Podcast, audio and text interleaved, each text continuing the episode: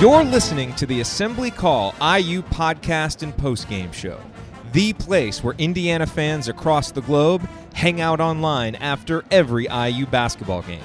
Activate your free Assembly Call membership today at assemblycall.com/join. That's assemblycall.com slash join. That is how you're a champion. It really is.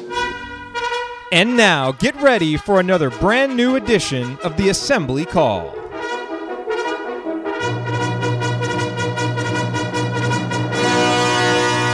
And welcome, Hoosier fans, to another disappointed episode of the Assembly Call as your Indiana Hoosiers fall tonight in Maryland to the Terrapins 75 to 72 in a game that the Hoosiers led 68 to 66 at the under 4 minute timeout and then Maryland proceeded to go on a 9-4 run to close out the game and put Indiana in a really tough spot sitting at 1 and 3 now in the conference uh, and already having lost two home games, this is a game where obviously losing those two home games, you knew Indiana was going to have to pick up, uh, you know, a few on the road, and this was one that was there for the taking. Indiana was unable to take it, and we are going to break it all down for you tonight on this episode of the Assembly Call IU postgame show. I am your host, Jerod Morris. I will be joined by Andy Bottoms and Ryan Phillips, my co host tonight, as we break this down. And let's begin, as we always do, with our Hoosier Proud banner moment. You know, and, and, as we went through the second half, I had several plays by James Blackmon Jr. highlighted for the banner moment. And you could say that he probably deserves it, given how he carried Indiana in the second half and made big shot after big shot and drew so much defensive attention from Maryland there late. But I tell you what, for the banner moment, I'm going with OG Anunoby. And I'm going with OG Anunoby for this reason. That play that he made with Indiana down 73 to 70, struggling to get a good shot – was 20 set there were 27.6 seconds to go and Indiana got that possession. And he just took it down the lane, elevated and dunked. I mean, that play was incredible. And it was vintage OG. It's the kind of thing that we know that he can do. And yet you look at the final box score, and OG only scored five points. He was a virtual no show in the first half. He had those two spectacular plays in the second half, and you just look at it and you think if OG just makes a few more solid plays throughout the game, this is a game that Indiana wins because we know that Indiana has really struggled to win in games when OG has struggled. And that play shows you the immense potential and ability that he has. And my first thought after he made that play is, I feel like he could do that almost every possession if he put his mind to it. And it's like some possessions he's out there to be a killer, to be an assassin, and he makes a play like that. But too often he drifts through the game. And the reason why this is the banner moment is because if OG can somehow channel that mentality that he had to attack the basket in such a big part of the game and make that play, if he can do that more consistently, he takes this Indiana team to the next level. When he plays like he does tonight, he's just an ordinary player who makes some spectacular plays, and Indiana's just an ordinary team. But Indiana can be a great team when OG plays like that. And I think the hope for Indiana now, sitting at one and three, as we wonder what can happen next, what can get this season truly turned around. I think OG truly taking that next step that we all expected and that he flashes so often is what needs to happen for Indiana to take that next step. So that is tonight's Hoosier Proud banner moment. And the banner moment, of course, as I said, brought to you by our friends at Hoosier Proud, an Indiana based brand by Hoosiers for Hoosiers. Connor and the team at Hoosier Proud offer a line of t shirts and accessories that truly are unmatched for anyone who wants a unique, stylish way to display their own pride in being a Hoosier. Check them out at HoosierProud.com and use the promo code ASSEMBLY to receive a 15% discount on your entire order. That's promo code ASSEMBLY to receive 15% off at HoosierProud.com. All righty, well, let's make the extra pass, find the open man, and get some opening thoughts from the rest of our team. We start with our bottoms line brought to us by bracketology.fm. Andy, your bottoms line uh, you know, in a lot of ways, this felt like so many games where you just a, a, costly turnover here or there ended up with 14 turnovers, just nine assists for the game.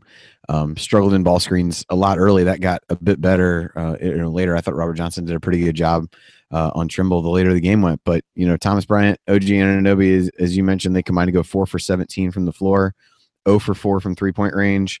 And, uh, you know, it, it's going to be while you know we saw the junior guards really step up. Blackmon and Johnson combined for 35, uh, and and played well for the most part. Johnson didn't shoot the ball particularly well. Uh, and had some of those turnovers, but you know we kind of kind of got that, and, and I really hoped coming off of the Illinois game on Saturday that Bryant would you know, really come into this game with a lot of confidence. And uh, Damonte Dodd took that away pretty early. Any any confidence that that guys hadn't going to the rim, and uh, with all those block shots early on.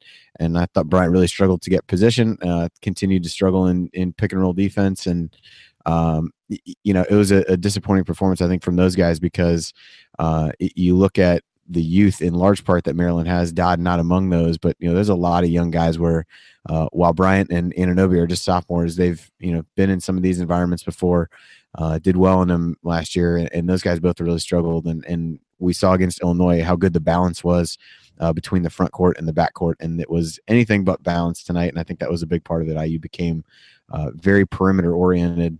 Uh, and uh, and really struggled to be able to establish anything with those guys late. And then as the game really gets tight down the end, you know, OG in two possessions before the the gigantic dunk, uh, you know, took kind of a wild shot.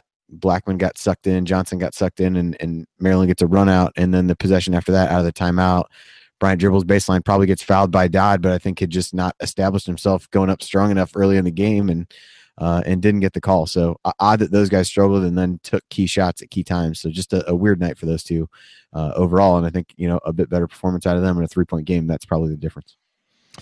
Yep, good points. All right, Ryan, let's get your rant brought to us by the thebiglead.com. Well, first, let me just say that was a very good college basketball game. Um, let's not lose sight of that. While it's really a disappointing loss for Indiana, they played very well for long stretches of that game, played poorly in stretches, but that was two what I think are good teams playing a good game. And and on the road, you tend to lose those if, if both teams play about the same level. Uh, what will get magnified are the mistakes for Indiana in this one, I think, because they lost. But hey, if Robert Johnson hits that three, which was a great look at the end, credit to Tom Crean for drawing up a good play. He got a look from you know a really good three point shooter and Johnson missed it. Uh, he makes that. Maybe we're talking about something different. Uh, if Curtis Jones doesn't have one of the turnovers he has early for an easy bucket, if you know Thomas Bryant gets a foul call, if this, if that, if whatever, those all get magnified now. Um, but at the same time, that was a really good college basketball game. I don't think I'm going out of the way saying that. Uh, what I will say is, I think that as you guys have stated, the two big stars on this team, Thomas Bryant and OG Anunoby, need to be better. They just need to be better. I mean, uh, Thomas Bryant needs his only post move can't be getting the ball facing up and driving baseline and having to do a turnaround over the shoulder shot. Uh, just that that doesn't work in the Big Ten. He's a big, strong kid, and he needs to play like he's a big, strong kid. He needs to be able to go over the middle. He needs to be able to, you know, back a guy down and get position and go up. Now, there are a few times he got fouled tonight and it didn't get called, but guess what? That's the Big Ten. That's going to happen. Uh, we all know that very well, especially in the post. They're going to let stuff go in the paint and call ticky tack crap on the outside. That's the conference. That's the way it is, and you got to play through it. Uh, as for OG Anunoby, you know, two of nine from the field tonight. Uh, you know, three rebounds. I mean, when he when he had that dunk, Jerod, I, I had the same reactions. Where's that been? Where has he been? And I, I, even thought defensively he showed some great flashes tonight, and then other times, uh, you know, just just was another guy on the floor, and that's not him. He's an elite defensive player with elite ability on the offensive end, and you're just not seeing him you know, step up when he needs to. And on the road against a team that's 14 and 2 and now 15 and 2 and 2 and 1 in conference, now 3 and 1 in conference, he needed to step up. Um, with all that said, I think there were some positives tonight to build on. Um, this was this was a game where Indiana, I thought, consistently ran their offense and looked a lot more smooth than they had recently, even though it got bogged down at times. But given the stretch of play lately, other than the Illinois game, which they just came out on fire in, uh, I think this was a much better performance from Indiana. So there are some positives to build on. Of course, the negatives are going to get mo- magnified as they always do. Well, sure. I mean, it, you know, it almost feels kind of sad to talk about how much better of a performance this is when Indiana still turns it over 21% of the time and gives up 1.19 points per possession. I mean, you know, look, the, there's a lot to get to in this game, but I mean, defensively, what powered Indiana last year, what powered the turnaround was defense. And, you know, look, you guys know that every game, whenever someone blows by Indiana, I always send out that if you're just going to let them drive by you tweet. I sent it out so many times today. Twitter stopped me and said, You've been you've sent that out before. I was like, I know Twitter, but we keep watching this and it's the same thing over and over again. And so uh, you know, we've got to address the defense right here because if Indiana is going to go out and give up 1.19 points per possession or whatever it is, depending on the site that you look at, it's it's not good. Uh, and turn the ball over 21% of the time, their their talent is not good enough to overcome those two numbers. And those are the two numbers that have been consistent. And it just puts Indiana behind the eight ball where they've got to make every shot. They've got to be perfect. They've got to get every offensive rebound. And when they don't do that to compensate for the turnovers in the defense, you get a three point loss. And there are some positives to take from it. I think the frustration is that we see a lot of the same problems. And until those get fixed, we're just waiting for perfect performances to get wins. And that's too much to ask of a team that doesn't even have any seniors on it. So, you know, I mean, uh, what do you, I mean, Andy, what does Indiana do to address those two issues? Because if those don't change, the losses aren't going to change. Yeah. I mean, I, I guess I'll take the defense because I think that's probably the, I don't know. To me, that's the more egregious of the two, although it's a, a fairly close race. I, I, think they, you know, they continue to see, you know, end of the first half, perfect example. They, they don't have a philosophy. It doesn't seem like on how they want to play ball screens. There'll be times that they switch. There'll be times that they will hedge. There'll be times that they go under and and do, eh, eh, you know, try to, you know, either force the guy to make a shot, but it's never the same. Uh, and they're and it's never the same, even with the same, you know, people involved. And so you had cases in the in the second half where uh, this was you know when when Freddie McSwain was in the game, you know he kind of hangs back and then waits for the guy to drive into him, and then you've got somebody else who you know tries to go over a, over a screen against a, a, guy you haven't seen make an outside shot, and, and I just don't understand what that is. You see Bryant, this this happened a lot. We both talked about this in the game on Saturday where he leaves room when he comes out to hedge that the guy splits the splits the two defenders and goes right to the rim and and that's exactly what Trimble did at the end of the half. Got going downhill, didn't close off that lane, didn't force him to the side, and and that it's it's truly the same mistakes. And I think that's what frustrates a lot of fans. It's certainly what frustrates me the most is that it's the same story of you know coming on here and trying to talk about those things that that continue uh, to plague this team uh, time in and time out. And, and you know even against Illinois, outside of that stretch at the beginning of the game, they gave up a ton of points and um, yeah, the officiating was was weird, and a lot of free throws and, uh, strange things in that game. But it, it, just is is not a case where you see that progression versus last year. You saw the progression to gradually get better, and outside of a few short spurts, you just don't see it here. And when things get tight, it's when it seems to really break down the most. Yeah. All right. Well, I do want to get to some of the positives from this game because they were there, and that, of course, is going to start with James Blackmon Jr., who was terrific in the second half. Uh, but first, before we do that, I do want to take a quick minute and tell you about our other sponsor, SeatGeek, uh, because as we've been telling you about here on the Assembly Call IU post game show, Buying tickets online for sports and concerts has been a confusing process for a long time. We've all experienced that at the many sites that we've tried to buy tickets from. It's always hard to find the best deal for the game or show that you want to go to, and none of those other sites really seem to want to change that, but SeatGeek is different, which is why I use them. They've come along and created an amazing app and website that makes it easier than ever for fans to buy and sell tickets. They do the price comparison by searching multiple ticket sites and ensuring that you get the best possible deal. So they do the work and you save the time and money. And best of all, listeners to the assembly call get a $20 rebate off your first SeatGeek purchase.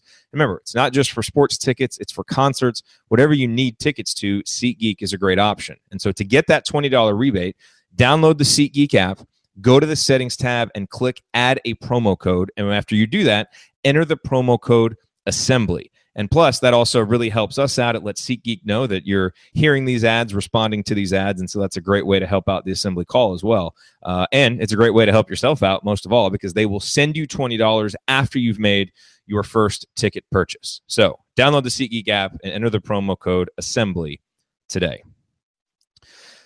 You are listening to the Assembly Call IU postgame show. I'm Jerod Morris here with Andy Bottoms and Ryan Phillips, breaking down Indiana's loss to the Maryland Terrapins tonight. And guys, you know, obviously we've spent some time now at the start of the show breaking down some of the negatives, but it, it certainly wasn't all negative. You know, the Hoosiers went on the road, uh, a team in their first true, true road environment. You know, a young team, and you know, did some good things. Uh, and and and you know, you really feel like they left one out there because of some of the good things they did. And that conversation begins with James Blackmon Jr., who had nine points in the first half, scored 13 in the second half, uh, was nine of 15 from the field. It was just really aggressive, uh, but in a smart and efficient way. He was four of eight from downtown. And we talked before the game about how Yogi Ferrell really always took these matchups against Maryland, against Melo Trimble, kind of as a mano a mano battle and wanted to be that alpha dog on the court. And I thought James Blackmon Jr. played that role tonight. And frankly, Robert Johnson tried to do it too and played really well defensively. So those two junior guards, they led Indiana and, and they cleared the pathway for Indiana to win this game if some more of their teammates could have stepped up. And we talked about some of the guys that Indiana normally counts on, like Thomas Bryant and OG, who didn't step up. But Robert and, and James did their part. And let's start with James Ryan, uh, who was good on offense and at times, you know, played halfway decent defense, at least for him. And I thought it, it was really nice to see because for Indiana to win these games on the road in the Big Ten, which they're going to have to, James Blackmon Jr. is going to have to play like he did tonight. Yeah, I thought there were some times he actually guarded Melo Trimble pretty well. Unfortunately, on the big shot of the game, the Huerter's three pointer, James got stuck on a on a screen. Uh, you know, I think he was trying to do the right thing right there. He just kind of got caught up in which direction his his man was going, and Herder was able to, you know, to to drain a three, and that really put Indiana behind the eight ball late. Um, but offensively, as always, Blackmon, you know, when he gets on fire, he's unstoppable. And I thought he was aggressive going to the hoop. I thought um, there were a couple times he he drew fouls, and there were other times where he's just you know burying daggers left and right from three. So uh, I think that if you're looking at his performance all in all, I thought it was a really good night for him. Um, he he clearly was stepping up too and taking over when the team needed a boost, and and that's something we haven't had this year. Uh, we haven't seen out of somebody in Indiana this year. And so I think that maybe he is trying to step up and become a leader and and knows that hey, if this is going to be my last year in college basketball, you know, we're assuming that he he wants to take it to the next level. You know, I don't want to go out on a team that's not winning games. And and I think that it's it's you've seen from him at times during his career, sort of uh, hunting shots as we've talked about it, and, and just looking for his offense and looking to get his. I didn't see that tonight. I saw a guy trying to lift his team um, and and you know what in whatever way possible. So I, I thought that he played a really really good game, and that was my biggest encouragement coming out of it. Was it wasn't a guy who was scoring 22 points because he was just firing threes. He was scoring 22 points because he was looking to score to help his team, and and I think that uh, there's a big difference there. While it may seem subtle to some, there's there's a big difference there, and and that's a positive moving forward. Again, one of the things you got to build on. Indiana's a six game stretch coming up. They can go easily go six and zero oh in, and you do that, the season can turn around a little bit easily. I, mean, I think easily. I mean, look, nobody they're facing is is is exactly rolling right now. Um, and and you turn it on and you focus and you do what you have to do. You play like you did tonight. They'll win those next games. Well, I yeah, but so. I mean, yeah, if they play like he did in stretches, but you're going to have to hold a team to under 1.19 points per possession. I guess we just haven't seen the consistency from this team. I agree, the wins are there for the taking. We just need to see this team play with some consistency, and and that's fair. I'm you know, and I'm not saying they're gonna go six and zero. I'm saying that they, if they play with consistency, if they build on the positives from this game, because again, Maryland's a good team. Almost beat them on the road yeah, there were lots of warts in this one, but it came down to the last minute, and Indiana had a, definitely had a chance to win it. One or two shots goes another way, you win the game. You're going home with a road win in the Big Ten. This is a different conversation. Yeah, Andy, hop in on on James, and then of course we want to get your thoughts on Robert Johnson.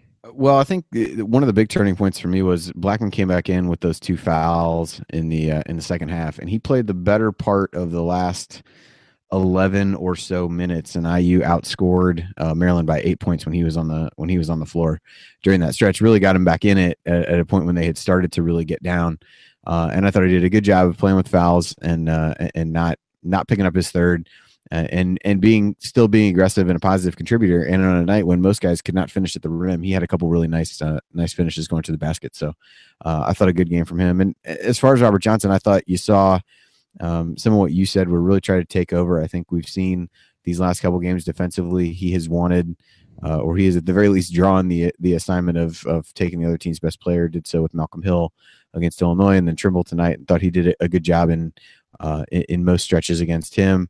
Uh, his shot was you know, kind of hit and miss. Ended up taking a number of you know long twos late in the shot clock, and I think those were uh, those are problematic. Got a good look at that last uh, that last shot and just didn't go down. Uh, the four turnovers, I think, were probably the biggest thing uh, with him, where there were just a couple that were uh, were were ca- of the careless variety, and uh, you know, in a in a game that's decided by one possession, given away, uh, given away four of them from him is a potential difference maker as you as you look at that way. But I think uh, I, I, think you, if you want to look for things to like, it's the fact that these guys really tried to put the team on their back, as you said, and um, start to exhibit some of that leadership that that everybody wants to see from those those two juniors. So in that regard, uh, a positive, and I thought James played uh, extremely well. Really really kept buying in the game, and quite frankly, was surprised that he wasn't the uh, the recipient of the pass or didn't even bring the ball to court on the last play. Um, was a little bit surprised by that. Although Newkirk did. When we talk about him in a couple minutes, I thought he had had a pretty good game uh, overall as well. And I just want to say, you know, I, I, loved the play that Robert made, the play that he got hurt, the way he competed defensively for about 75 feet, where he chased Melo Trimble back into the backcourt and was just all over him and played with that bulldog mentality. I remember when we talked with Max Bielfeldt on podcast on the brink, he talked about how losing Robert last year was such a big deal because Indiana lost their bulldog. You know, and I think sometimes – uh, we see Robert play defense like that a lot of times, but he's also carrying more of an offensive load this year. And so I don't think we see it all the time. But tonight we saw a lot more of it in a game when he really needed to step up and do that. And so I thought that was nice to see. You know, the junior guards did their part. Uh, there's no question. And let's talk about the other guards because, frankly, this is a game where most of the backcourt guys who played – played pretty well. You know, I think this is a game where, you know, if you're looking to assign uh, responsibility for the loss, I mean, it's a team loss, but I thought the front court guys, you know, showed up less than the backcourt guys. Josh Newkirk, I thought, uh, had one of his better games, nine points. He was four of six from the field. So, you know, not taking a lot of shots as we've seen him do in games when he's played poorly. I thought he was really effective, only turned it over once, uh, had three offensive rebounds. So, a really nice game for him. And then I thought Curtis Jones had his best stretch of basketball in the first half. Uh, you know, he came out and and and Andy, you and I both noticed in that Illinois game, watching the team in person, how much harder it looked that Curtis Jones was playing. And he seems like a freshman who maybe has gotten himself caught up to the speed of college basketball. And we're seeing a little more hustle, a little more grit from him. And he hustled and got an offensive rebound, hustled and got a steal. And look, the basketball gods rewarded him as he takes two threes, makes them both, had a nice assist. I actually was expecting a little bit more time from him in the second half. He only played a total of 10 minutes. Uh, and I know, you know, he struggled in the second half when Indiana put him in the primary ball handler position, and he really struggled with it. And I don't know that that's necessarily putting him in a great position to succeed as a freshman on the road in the Big Ten. So I would have liked to see him be out there, but maybe not exposed quite as much as he was because I thought he did some good things in the first half. Ryan, what were your thoughts on on some of Indiana's other guards who I thought contributed nicely tonight? I thought Josh Newkirk played his best game since North Carolina. I thought that was clear. I thought he was all over the court. I thought he was focused, and and I thought he looked comfortable for the first time in a while. Uh, not just offensively, but defensively. You know, he drew four. Fa- I mean, he he got four fouls. He was guarding Trimble. He was guarding you know everybody on that. He got on switched team. on to Dodd one time, and yeah, and, and played and well. You know what? He he was focused, and and I don't know if what it was about this. Uh, maybe getting out of Assembly Hall made him comfortable. I don't know, but he he he looked comfortable and looked like he belonged. And um, he made a couple really nice play at one plays. At one point, there was an air ball he caught and put back in on the offensive glass. Um, so I thought he had a very good game, and I was I. Um, I thought he deserved to be out there at the end too when they were trying to find a way to score. Um, as for Curtis Jones and Devonte Green, both of them had really good stretches. Curtis Jones in, in the first half uh, hit those two threes and, and had a nice, uh, you know, had some nice passes there. Uh, I'm not sure if he actually got an assist on one of them or if it was just a, a, pass. It's not showing up on my stat sheet, but I know exactly what you're talking about, Jerod. Yeah. Uh, you know, and then he had a steal and and played some good defense. But then in the second half, it was it was typical freshman stuff where you have a you, you show great in one half, and the second half, you know, there were three possessions in a row where he absolutely killed Indiana's offense. I mean, eh, you know, he dribbled around way too much. I mean, there was one where he wasn't the primary ball handler either. He just got the ball and had no idea what to do with it and just kept dribbling and dribbled into nowhere. And then there was one where he was loose with the ball, looking down court, got it stolen, and and uh, Maryland went down for a layup. And then the next possession, he did the same. You know, he almost did the same thing. They didn't get a steal, but he was just loose with the ball and he didn't play after that. And, and I thought Crean was right to take him out. Calm him down. You're on the road. The crowd's yelling at you now because you just gave up that. You he had an air ball, so every time he got the ball, um, you know, they were they were chanting airball, all that. Devonte Green, I thought showed really well in in sections as well. When he's set and he has a three point, uh, he has a three pointer in his feeder set. It looks really good. When he pulls up, it looks really bad. And we saw a few of those against Illinois. Um, but people keep asking who's Indiana's point guard, who's Indiana's point guard, and and I saw this uh, on Twitter tonight. Devonte Green's going to be Indiana's point guard long term. I mean, I just I, I, I don't see how people don't see that. Um, Curtis Jones is more of a combo guard in the sort of James Blackmon mold, uh, a scoring combo guard kind of guy, and and Green is going to be the point guard. So they're going to get him minutes where he's the primary ball handler because they have to. And uh, he looks good in stretches tonight. He's just got to continue to grow and be smarter. And good points about about the freshman guards in the second half. And of course, as soon as I uh, laud the guard play, I see on Twitter from Andrew Hussey that Indiana's guards had three assists and nine turnovers. So obviously, still some challenges uh, for them. Andy, your thoughts on the guard play? Uh, yeah, just a couple quick things. Uh, Newkirk was uh, again plus minus, not he was plus nine in the second half though, in just seven in just seven minutes. I think the minutes thing is interesting because he played, I think, about 22 minutes tonight. I think that's fairly similar to what we saw uh, against Illinois, and I think that's you know, if we're looking at the rotation, a potential positive thing, try to scale back, you know, what he's being asked to do, and uh, and did really well. I mean, he was he was a big part of IU's comeback. They were they had a, a group that played together. Uh, actually the starters played together for about two and a half minutes, about two minutes and 40 seconds. Um, between about the five minute mark and the two minute mark, and they that group went on a five point you know five point run, uh, outscored Maryland by five, and, and took a five point or took a two point lead. Then he goes off the floor, and uh, they immediately give those five points right back. So again, not not perfect for him. Yeah, Jones only played about two minutes in the second half based on the the lineup stuff that I was tracking, um, which uh, I was a little surprised by it because I thought he did, you know, have some good effort plays. And uh, as many people remarked on Twitter, apparently likes really likes to shoot in the uh, in the courage jersey. So um, throw him out there in that one every night, I guess, from from here on out, and, and let him go. Yeah, mine as well. All right, well, let's talk about uh, Thomas Bryant and De'Ron Davis because we got to hit those two guys because Indiana needs more uh, than what they got from those two guys tonight if they're going to win. Real quick, I do want to take just a minute and tell you why you should activate your free Assembly Call membership. Three quick reasons. It's quick and easy. So go to assemblycall.com slash join. It'll take you 15 seconds Number two, it's how you get our best content because by joining, you receive our weekly six banner Saturday IU Hoops news roundups, as well as our detailed post game analysis emails, which, yes, even a game like tonight, uh, where the post game show is going to end probably after midnight, we will still be getting that post game analysis email out to you. And plus, it's how you connect with us in the Assembly Call community because only members can access our moderated post game live chats and our discussion forum. So if you like what you hear, here on the Assembly Call, becoming a member is the next logical step. Join us for free at assemblycall.com slash join. You are listening to the Assembly Call IU postgame show. I'm Jerod Morris here with Andy Bottoms and Ryan Phillips breaking down Indiana's 75 to 72 loss to the Maryland Terrapins tonight. And look, this is a game where Indiana's junior guards come out and score 35 points, uh, do enough to help pull Indiana across the finish line ahead of Maryland but they needed more help from the front court. And you know, tonight you look at Indiana's two-headed monster down low of Thomas Bryant and De'Ron Davis, two highly recruited guys, two guys who have flashed their potential, who we know have it in them. They combined to go two for ten, scored six points. Uh, they did grab nine rebounds between them and had four blocks, uh, but just look, Indiana needed more from those two guys tonight, and they didn't get it. And I think it's going to be really hard for Indiana to get wins, especially on the road, getting that kind of production from Thomas and from De'Ron. Andy, what'd you think of the play of Thomas and De'Ron tonight?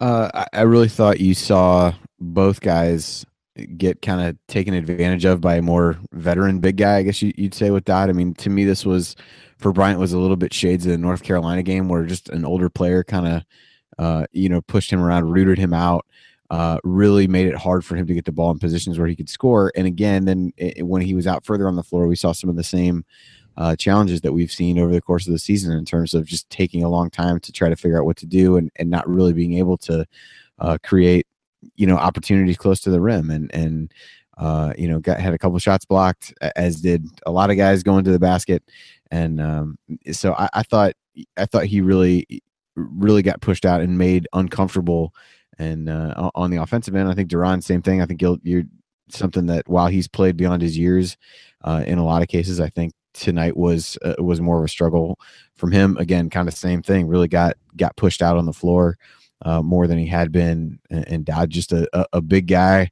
uh, you know, veteran veteran big who who made it hard for those guys to score and uh, blocked a lot of the shots at the beginning. I think guys started you know being uh being hesitant to go in there at a certain point when after all the shots that Dodd blocked Jackson had a couple I think and um you know really made it really made it tough for them and I think you know like I said at the beginning I thought Bryant would come out of that Illinois game with a lot of confidence where he'd been kind of up and down um but it didn't really manifest itself uh tonight tonight very well and it just didn't seem again like if things weren't working in the post there wasn't really a pick and roll game. There wasn't really a, a plan B in order to put him in additional positions to succeed, and uh, and, and things just kind of snowballed from there for him. Ryan, your thoughts on those guys? Yeah, you know, I thought De'Ron Davis, uh, he got pushed around by a grown man a little bit when he was in there with Dodd and and and Gill as well. Um, I thought he you know it wasn't for lack of effort. He was trying to get position and and the few times they did throw in there they threw flashed a double team at him. He had two really nice assists uh, but just over 2 on the game. He had one where he, he got his hook his hook shot to go up, but he just missed it. Um, but other than that, he just didn't really seem to be on tonight, and and uh, I don't think it was a lack of focus. I think it was just maybe, uh, as Andy said, sort of a lack of a plan uh, for the entire team. I will say that the the Hoosiers, tr- you could see it. They really tried to get the ball into the post tonight. That was you could tell that was the plan. Uh, was to go inside, and they kept Bryant and Davis got fed the ball a lot. They just either didn't finish or kicked it out a lot. Um, which you know, in, in in some of the cases, that was the right move. As as you know, they combined for four assists of the four of Indiana's nine assists on the night. Um, so. I think that the effort was there to try and get the ball into the post. For Bryant, uh, he really, as I said earlier, just needs to get stronger. Not necessarily with the ball. Uh, he had two turnovers, but he needs to get stronger with his post moves. I think that, you know, as I said, his only his only move right now seems to be flash and then drive baseline and try and hook around the back of the rim. Uh, that's not an effective move. I mean, you can do that once or twice, but as soon as you get there, you know, a guy like smart, a smart defender like Dodd's gonna prevent you from getting where you want to go. So, I, I just think that that he needs to he and OG both just need to realize what they're capable of because clearly they don't know right now how good they can be and you know how easy the ba- basketball is if you make it easy for yourself.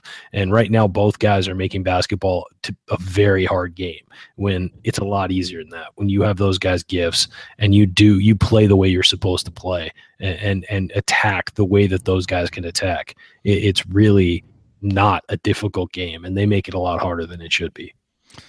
By the way, I do want to mention uh, Juwan Morgan real quick, who had six points, five boards, a couple of assists, a couple of nice blocks, a steal. So he was out there doing Juwan Morgan things. Did get owned a couple times defensively, so he wasn't great. But you know, and and it'd be nice to see him find a way to get more than two shots because he is a good shooter. But he he seems to struggle a little bit to find to get in the flow offensively and find shots that are good for him and the offense doesn't ever seem to present those opportunities for him. And so he ends up kind of having to almost you know just drive the lane more and kind of throw up some of those you know wild uh, you know running shots uh, or just get offensive rebounds. And i think if he can focus more on getting some of those offensive rebounds and getting some of those putbacks he can get his offense more.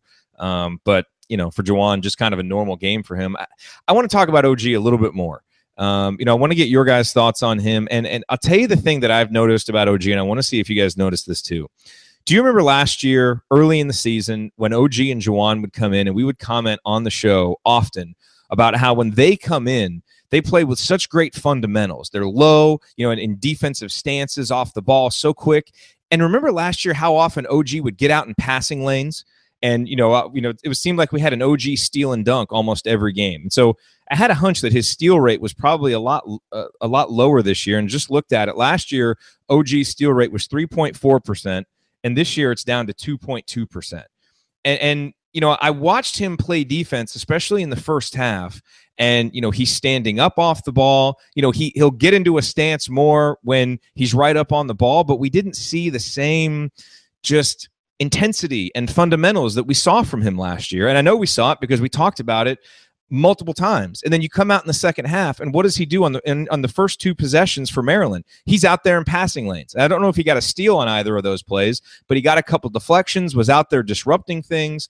you know, and so I know people have talked about is he still injured? You know, hasn't been the same since the ankle.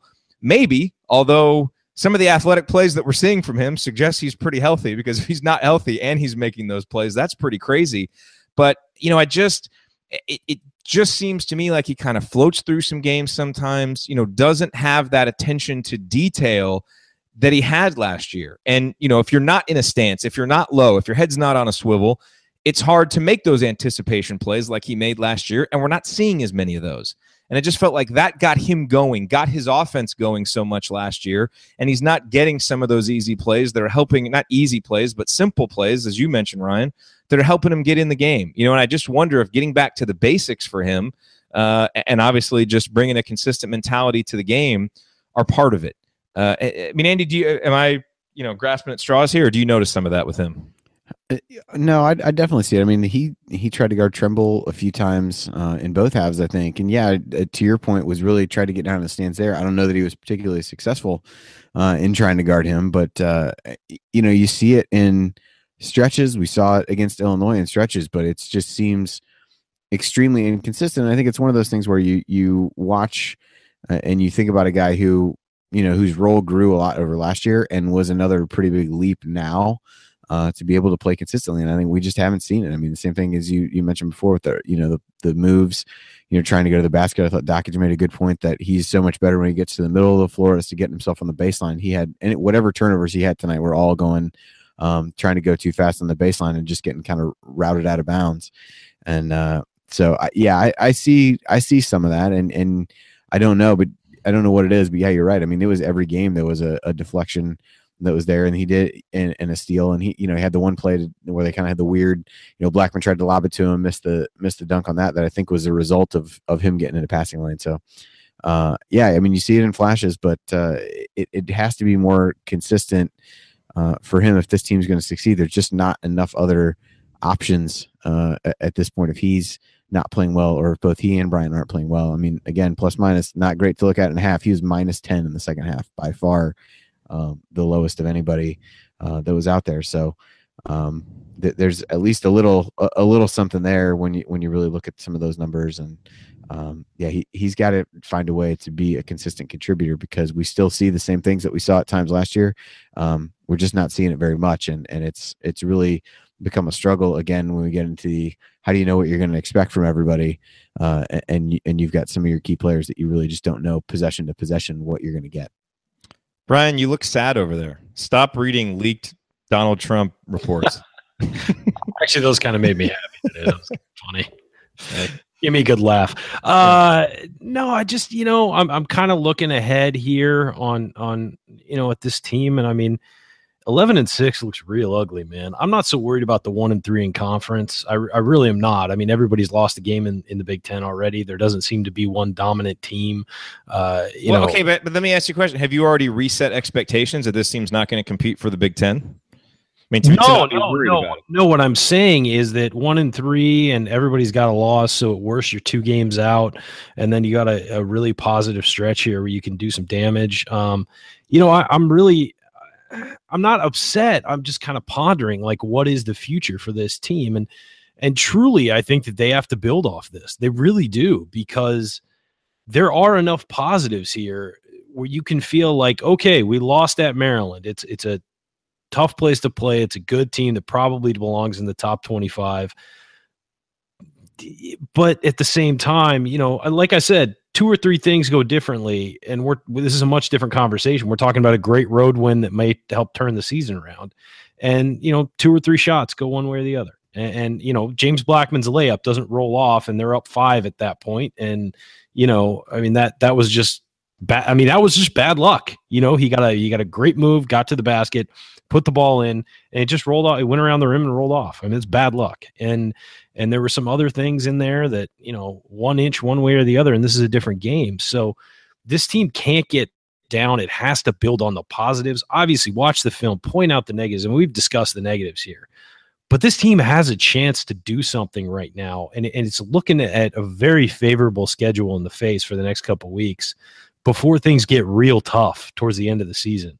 So this team has to turn this around now and and has to go on a run and has to put itself back in contention, uh, or or you know this could be a lost season, and, and I don't think anybody at the beginning of the year was was expecting that.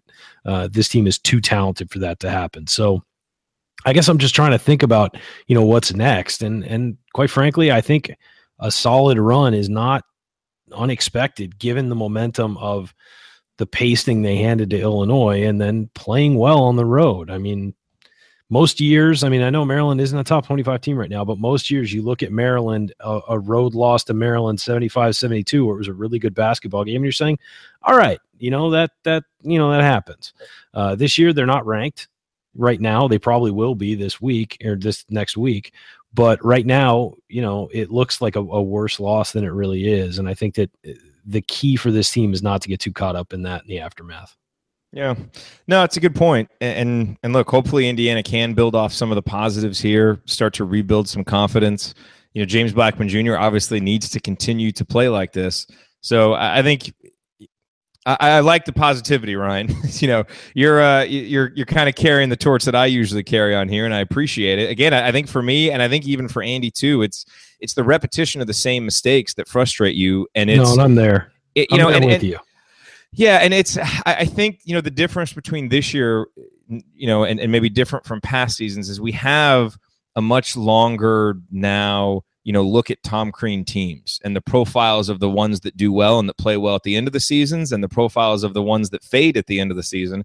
And this one really fits the type of profile, young team, you know, roles not defined, don't seem to have a lot of on-court chemistry. Not that they don't like each other, but just basketball chemistry. Those seem to be the types of Tom Crean teams that have faded in February and March, and that's that's where it gets hard to have the hope for the turnaround. But this is much more talented, a much more talented team than those others. And so the hope is that that talent eventually rises because the on-court chemistry comes, and maybe you know the offensive and defensive game plans get simplified some, and, and guys have a better idea of what they're supposed to be doing. And maybe you just get a couple wins, and the ball starts bouncing your way, and you feel better about yourself. You know, if all those things can happen, then Indiana can get going. One more note I wanted to make real quick. I thought it was interesting. You know, we've seen Indiana at times this year struggle at the end of the first half and the in the beginning of the second half. Today, Indiana did a nice job. Uh, you know, 12-9 run at the end of the first half uh, that very last play, the first half notwithstanding, and then a solid 14 to 9 start in the second half to really build some momentum um, and, and seize momentum away from Maryland after it looked like Maryland might run away with this thing in the first half. Indiana did a nice job. Unfortunately, Indiana didn't start great, an 11 7 run by Maryland to start it, and then a 9 4 run to end it. So, you know those those sequences right there you know for indiana again if they can start a little bit better and finish a little bit better you know they're right there in that um, Andy, anything else that you want to hit here before we uh, take a quick look ahead at Rutgers, a very quick look ahead at Rutgers, and then go to last call? Uh, no, only one thing. Just kind of looking at the lineups, and we'll we'll put this in the email. So we've talked many times about the what what many, including we, have gone on record as saying the best lineup for this team would be uh, the Anunoby, Blackmon, Bryant, Johnson, Morgan group. Uh, that group was uh, got outscored by eight points during two different stretches in the late in the game. They played uh, a, a, decent amount over the last seven minutes and got outscored by eight points. Uh, after it, eh, they they came in when it was a tie game, uh, fell behind by three. Another group came in, made scored five points and, or uh, outscored Maryland by five, and then that that group came back in, got outscored by five. So perhaps um, Tom Crean knows what he's doing and not playing that group more because uh, they certainly did not show uh, to be to be the best lineup tonight on the court. Wait, Andy, are you telling me that we may not know what the heck we're talking about? uh, it's possible. It's possible. I'm, Jury's still out. I I don't know if I could handle that being the truth. Did I ever tell you guys about the time that I saved Zach McRoberts' uh, reservation at the Village Deli? No, but you probably should, you should probably save that for the radio. I was there. Then he didn't even get to. Then he didn't even get to play tonight. After all yeah, that, I know. I was, was kind of surprised. Yeah. It's kind of surprised. All right, well, let's get a few quick thoughts on Rutgers and then uh, and move on to our last call. We will do that here in just a second. Um, before we do, just one more quick reminder that a great way to support the Assembly Call is by ordering your official Assembly Call T-shirt from HoosierProud.com. To do that, go to HoosierProud.com while you're there. Check out their selection of unique, stylish apparel that anyone with Indiana roots will love. And don't forget to use the promo code Assembly for 15% off. That works for our Assembly Call logo T-shirts and anything else you buy. Again, the URL is HoosierProud.com. You are listening to the Assembly Call. I'm Jerod Morris here with Andy Bottoms and Ryan Phillips. We are breaking down Indiana's 75 to 72 loss to Maryland on the road tonight. It drops Indiana to one and three in conference. Uh, and certainly, if a game was ever a must win, uh, a home game against Rutgers is certainly a must win. And look, you have to hope that this is a game Indiana's going to win. I think we can feel safe expecting that. But certainly, Indiana's performance against non substandard competition this year has not been good. So let's not take anything for granted. Andy, what awaits us? I mean, this Rutgers team is clearly better now than that team last year, but this is still a game that we should expect Indiana to win comfortably, right? Uh, yeah, I, I mean, I think I really like their coach, uh, who they got from Stony Brook. I think he's going to be uh, Steve Pikiell. Uh, I think he's going to what what he turns them into, I don't know, but I think it's a, a good hire and somebody to get them moving in the right direction. But yeah, they're 0 4 in the Big Ten. They've played three of those four games away from home, which hasn't uh, which hasn't helped either. But uh, they're only projected to win one Big Ten game on KenPom the rest of the way, and that's a, a home game against Nebraska uh, in a couple weeks. And we all know how home games against Nebraska can go. So we'll see uh, what happens there. But they've got uh, Northwestern on Thursday, IU uh, on Sunday, and offensively, you know, I, this will not be a well, in some ways a test for IU's defense, uh, but you know they're 229th in offensive efficiency at this point. So they don't shoot the ball well from three or from two. Uh, have been good at offensive rebounding, and that's about it on the offensive end. So uh, if IU can't get it together and really, uh, you know, put together a solid defensive performance against this team, uh, I think it will be hard to find people who are optimistic that they're going to get it figured out against other teams as we move forward. By the way, I'd just like to state that in our chat, uh, N.E. Zimmer, uh, his his prediction is that IU pulls it together late in the year after driving us all nuts for months and finally wins a Big Ten tourney and heads into the big show hot as heck. That was my prediction at the start of the year. Uh, I thought Indiana would struggle a little bit in Big Ten play and then win that Big Ten tourney, so we'll see. Uh, it's 11 o'clock Central Time, midnight Eastern Time after an IU loss, so things are getting a little crazy and irrational here on the Assembly Call IU postgame show. Uh, but that said, oh, gentlemen, they, they can only see our chat right now. that's why we don't publish that. that's why that's kept private. Um, all right, gentlemen, let's go to our Yogi's last call. That's right. The last call is now sponsored by Yogi's, uh, or brought to you by Yogi's. Really, it's not necessarily a sponsorship yet, but brought to you by Yogi's. Uh, and it didn't start for this game, but probably for this weekend's games or starting this weekend, and then for for the games after that, uh, the Assembly Call IU post game show will be broadcast live at Yogi's as it happens. So we're very excited about that. We did our meetup this past week at Yogi's. Obviously, that was the bar that I went to more than any other while I was a student there. Uh, we've had our last two meetups there, uh, and we uh, you know we're big fans of uh, their staff there. They've always treated us great, and uh, excited about the opportunity that they, so, yeah, they presented us. After the game, you leave Assembly Assembly Hall, go to Yogi's, and listen to the post game show. That's exactly. simple. Yeah, it's that simple. And then meet us there for the meetup next year.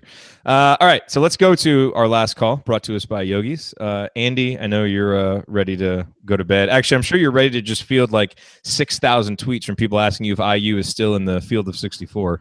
Only, only gotten a couple so far, so they're uh, they're trickling in. But uh, no, I, uh, yeah, I, I feel not great, and the game did not do too much to to make me feel any better. But yeah, I mean, I think uh, again, biggest frustration is that it just feels like the same mistakes and, and they get closer. And yeah, there's a certain element of luck to it. I know, I, I think you mentioned this tweeting some of this out where, you know, Pomeroy does some of the luck rankings in Maryland uh, is, is toward the top. They've won almost every close game that they've had short of that Nebraska game. They've, they've had a lot of one point victories that they could, could easily have lost.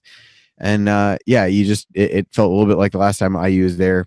Uh, you know, Yogi had a three late to that could have you know, could have really turned the game. I forget whether that would have won it or sent it to overtime.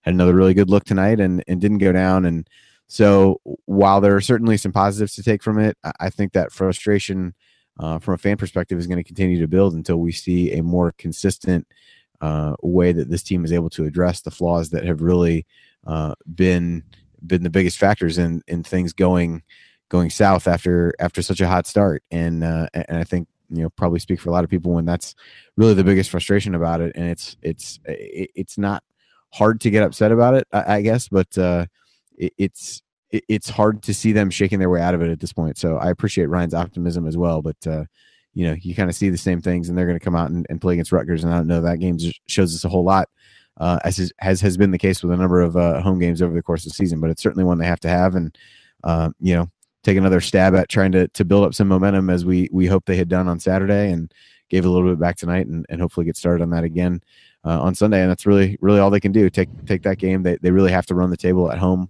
uh, from here on out, I think, and then find a way to to steal a couple of these on the road. And if uh, you know they can clean up a few of the mistakes, I think there's a chance to do that. If if Johnson and, and Blackmon continue to to lead the way that they did tonight, I think that's a positive. But they've uh, they've got to get more out of OG and Thomas on a regular basis if they're really going to be able to uh, to to bring themselves out of this consistently. No question. Hey, by the way, Andy, kudos on this week's episode of bracketology.fm. Uh, folks, really want to recommend Andy's new podcast if you haven't listened to it yet, bracketology.fm. Uh, and this week's guest was the godfather of bracketology himself, Joe Lunardi. And obviously, that's a you know a big get for you in the first year doing a podcast about bracketology. And I thought the candor and just some of the stories that Joe told, especially about how he got started, what things are like at ESPN. It was a really, really interesting conversation. Um, and I highly recommend that. And really, for any college basketball fan, it's a great, a great look into, you know, a guy who's become an important kind of fixture of our lives come March. Uh, so great, great job on that conversation. Thank you. I, I appreciate it. Yeah, that was what I was struck by as well. Just kind of his, uh, his candor as we went through and, and kind of asked different questions and the direction that he uh, that he took a couple of the questions that I asked I thought was uh, really interesting and, and, gave some good insight. So could have could have gone uh, quite a bit longer. We did talk about IU a little bit, both from the the past and from uh, and from this year. So there's uh, still a, an IU component to it as well. Uh, just because I think they're going to be an interesting case and probably a, a hotly debated team, uh, depending on how things go from here on out. Does that mean you two aren't fighting anymore? I don't know that I, we. I don't know that we were ever fighting. You know, no, you no bad. hated him. It's okay. No, it's, no bad blood. You know that can be aired out publicly. Andy can't stand Lunardi. What? oh my god, lies, all lies. Look, it's been a rough show. I'm just trying to spice it up a little bit. Okay. All right. Yes. You know, you know who people don't like uh, is Jerod. We have not shared with anyone the uh, the the Facebook group that people can join to. That'll come up on the later I show. Forgot, I forgot about the Facebook group. yeah. Yeah, well, so you know, all right. We, we had a lot of fun Saturday night, folks. You we did, we did. So we will. I promise we will tell you about the Facebook group uh, at at some later time. But let's go over now to our uh, no talent West Coast ass clown for his uh, his last call. oh, that story's fun. Uh, anyway, uh, I think what people need to realize, first of all, uh, kudos to Maryland. I mean, Maryland and Indiana played some fantastic basketball games since Maryland got into the conference. I mean, it seems like every time the two teams play, it's an entertaining game. It may not be a close game, it may not be, you know, down to the wire like this one was, but they've they've all been pretty entertaining games. So.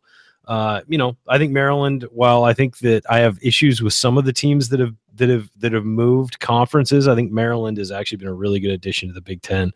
Um, what Rutgers? I will say, no, which yeah, no, I'm going to pass on Rutgers. Uh, I'm going to give that a hard, hard pass on on endorsing Rutgers as a member of the Big Ten. Um, you know, I, I again, I think it's it's the kind of thing where in a vacuum, losing by three at Maryland in this game, you don't get too worried about it. Um, just like losing to Louisville in a vacuum, you don't get too mad about it. Losing to a good Wisconsin team, you don't get mad about. When you pack them all in close together and you know the way the team played and and the mistakes the easily correctable mistakes that that in the end probably cost them the game that's when you start to worry. And and so you guys absolutely are correct that we're seeing some of the same things and that's a concern and, and all that. What i would say is that we all know this team has the potential to get it together and and, and when they do get it together they're really tough to beat. Uh, the problem is at some point they've got to do it consistently and they just have not done it consistently this year. Um, but I just, for some reason, I have a faith in this team. I don't know where it comes from. It's completely irrational, and I, I understand that. But for some reason, I feel like these guys are going to wake up at some point and and just finally do what they're supposed to do and finally play like a group and play like they belong together. Um, I, I, think that Thomas Bryant needs to have a 20 point, 10 rebound game and then boom, he, will get it and the light will go on and he'll play. I think OG Anunoby needs to get a near triple double game and, you know, he'll finally get it together. And I just feel like these guys are way too good to play like this for the rest of the year. And maybe that's just me being naive and trusting them too much, but I feel like this team has something has something left in the tank and, and it just needs to find that extra gear. And when it does, it could take off. Um, it's just a matter of finding it before it's too late. Now they definitely have something in there. You know, it's whether that can be found and and and be brought to the forefront. Yeah, I'm thinking back right now, back on I think it was December 4th after Indiana beat South Southeast Missouri State, or it was after the SIU Edwardsville game. And I, I made note in our post game email of, of the drastic contrast between last year and this year at that point.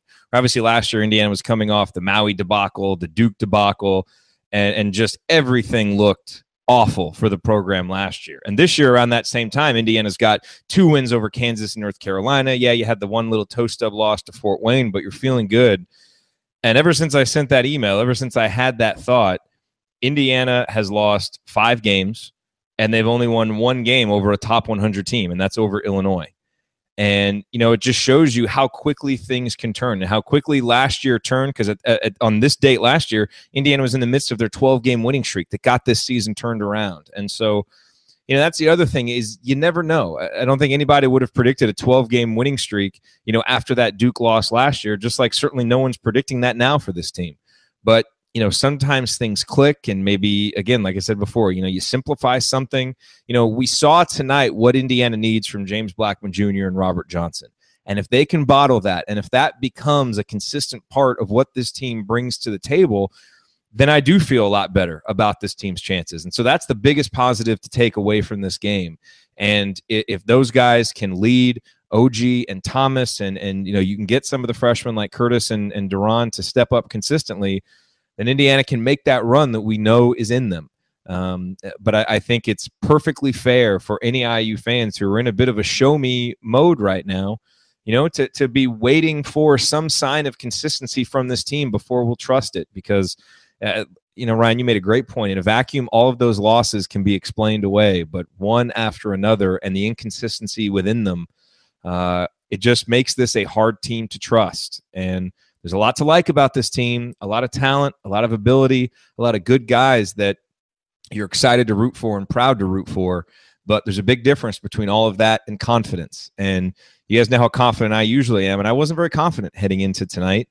And, you know, Indiana, I thought in some ways played better than I thought, but in other ways defensively really struggled. They're now 100th in KenPom, so into the triple digits. And before the season, we were talking about this team as a team that maybe the defense would be better than the offense. And maybe this is Tom Crean's first top 25 defense since the 2013 season, uh, if they were even in the top 25 that year, but certainly, you know, a top 50 defense. And they need to get back to being that team. Whether the, the final number ever gets to that, they've got to get back to that team to be consistent because defense is what helps you be consistent. We'll see if they have it. It all starts on Sunday against Rutgers. Let's just take one step at a time get that victory. No one's going to take it for granted. Let's get that victory. Let's earn that victory and put one foot in front of the other. And hopefully, this team can start to build some momentum because that's what they need to do to get this thing back on track uh, and have a good finish to the season. All right, everybody. Thank you for joining us on this episode of the Assembly Call IU Post Game Show. We always appreciate it. For Andy Bottoms and Ryan Phillips, I'm Jerod Morris. Keep your elbows in and your eyes on the rim. Go Hoosiers. We'll talk to you Sunday after IU Rutgers.